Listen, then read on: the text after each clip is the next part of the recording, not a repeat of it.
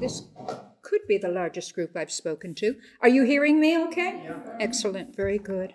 Very good. Wow. Uh, I was saying the last talk that I gave was two, two months ago down in San Miguel de Allende in Mexico at the Biblioteca.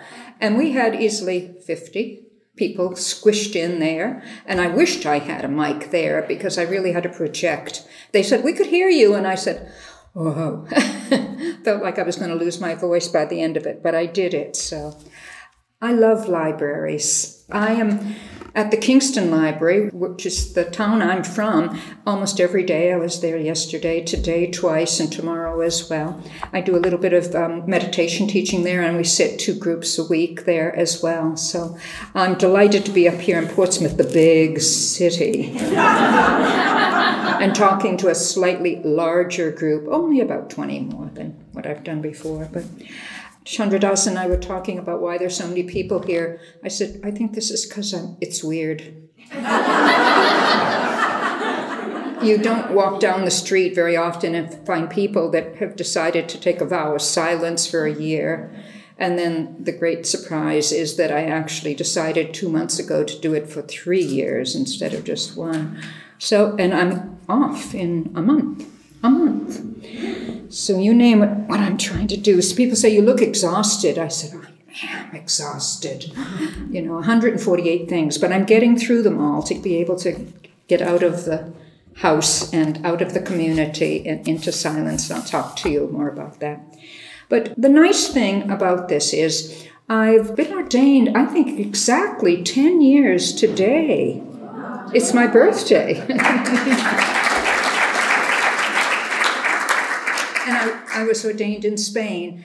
And even before that, I was doing solitary retreats, but they were all shorties, you know, about between two weeks up to about a month. Until finally, I think it was 2014, I said, I want to do a year. And so, where on earth would I do this? And I ended up in New Zealand, and that's as far from Boston, that's the accent you're hearing, far from Boston as you possibly could get, other side of the world, southern hemisphere. There was only one tree that was familiar to me, and that was a pine tree, and I'd go and hug it occasionally and s- smell the sap, and it would smell like New Hampshire, and I'd be okay.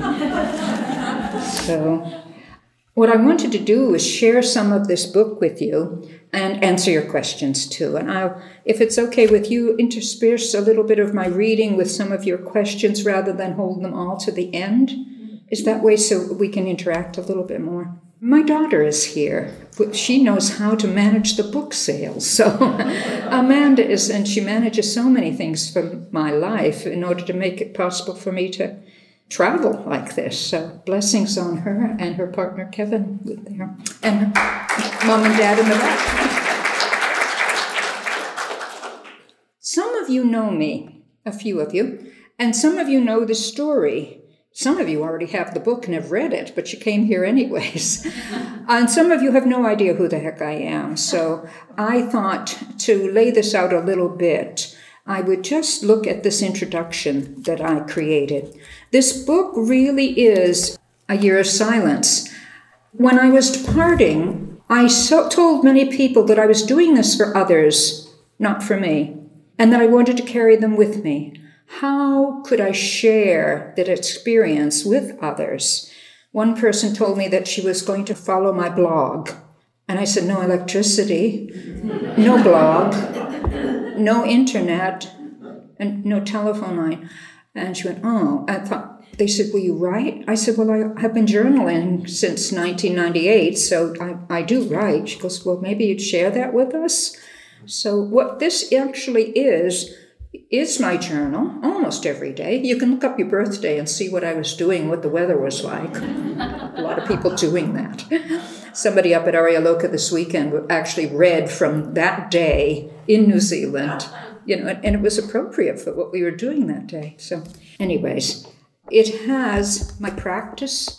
It has quite a few observations of what I was experiencing there. I love nature. I live in a rural house that my dad built uh, when I was a child, and it has recipes in it, mainly because one of my favorite people, who was a solitary, was at 13,000 feet for 12 years, and she was always making sourdough bread in a pressure cooker. And so there I was in New Zealand. I thought, I wish she'd included that recipe, you know? Sourdough bread in a pressure cooker. So there's about six recipes in here as well that are, might be good, and a few photographs. So. so just to kick it off, I'll see if I can go through this introduction and that you would understand what it is.